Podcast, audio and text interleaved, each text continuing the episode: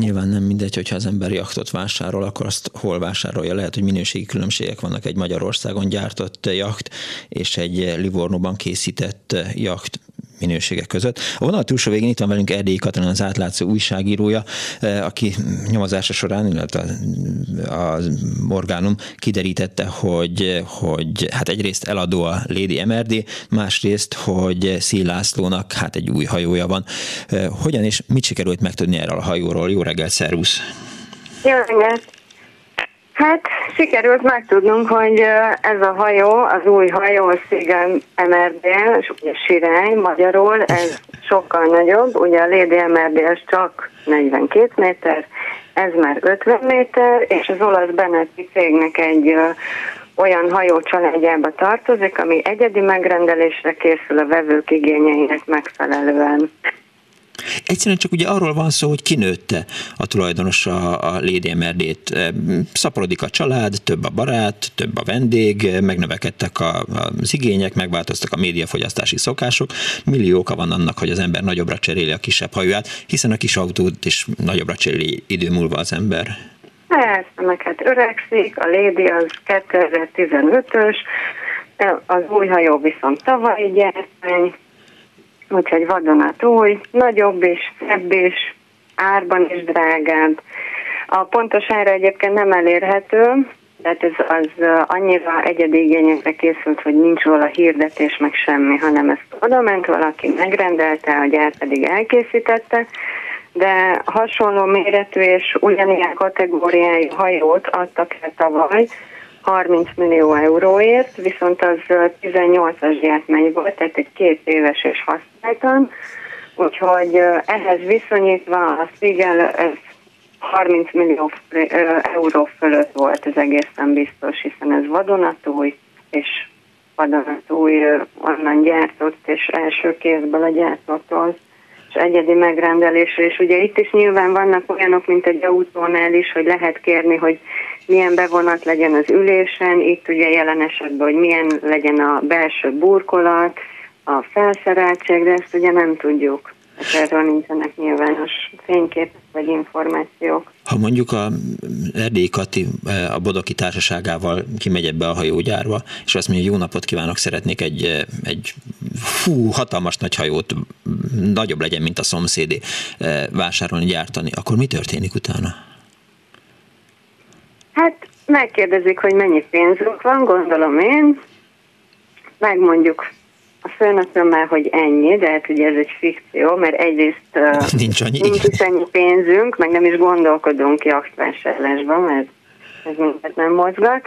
De itt nyilván arról van szó, hogy oda megy a vevő, megkérdezik, mennyi pénze van, abból ő mit szeretne, a gyártó megkérdezik, hogy mit tud csinálni, és akkor valahol középúton egyeztetik az igényeket és a lehetőségeket.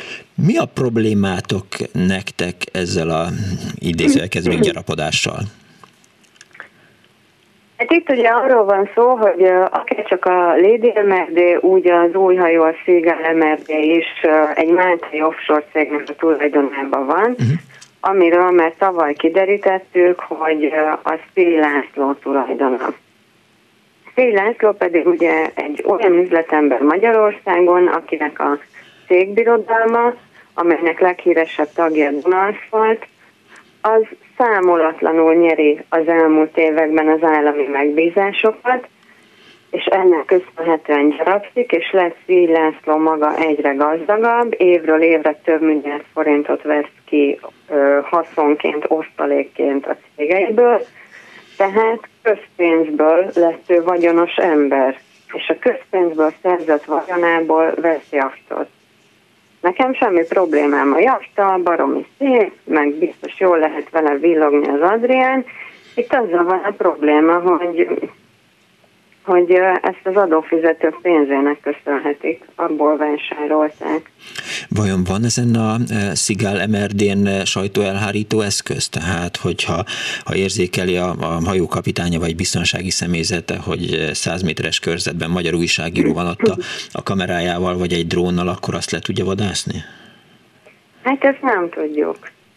Viszont azt megtaláltam, hogy vettek hozzá kb. 87 millió forintért egy nagyon pöpec motorcsónakot, ami már eleve elfér egy kisebb családnak, 14 személyes, van rajta zuhanyzó és WC is, és iszonyú gyorsan lehet vele menni, tehát akár ha a legénységnek ki kell ugrani a partra még egy üveg pesgőért a tulajdonos kedvér, akár a tulajdonos kell gyorsan a partról visszamenekíteni a hajóra, nehogy lefotózza valaki, abszolút ideális választás. Nyugtassál meg, hogy, hogy ez a motorcsónak ez valahol a hajó belsejében elfér, tehát nem az van, hogy így oda van kötve tökbénán.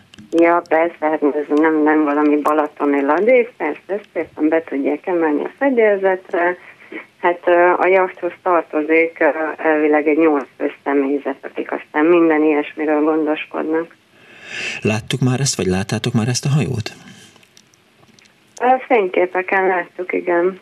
De hogy ezeken még gondolom nem volt ott Szijjártó Péter, tehát nem tette még tisztelét, nem, nem nézte meg az új nem vásárlást. Tudjuk, de igyekszünk kideríteni, hogy hogy kik mikor és hol nyaraltak rajta, úgyhogy ennek a cikknek lesz folytatása. Értem, már attól félek, hogy szerintem már tudjátok, már el is készült szerintem a, a nyersanyag, csak hát gondolom finoman adogoljátok.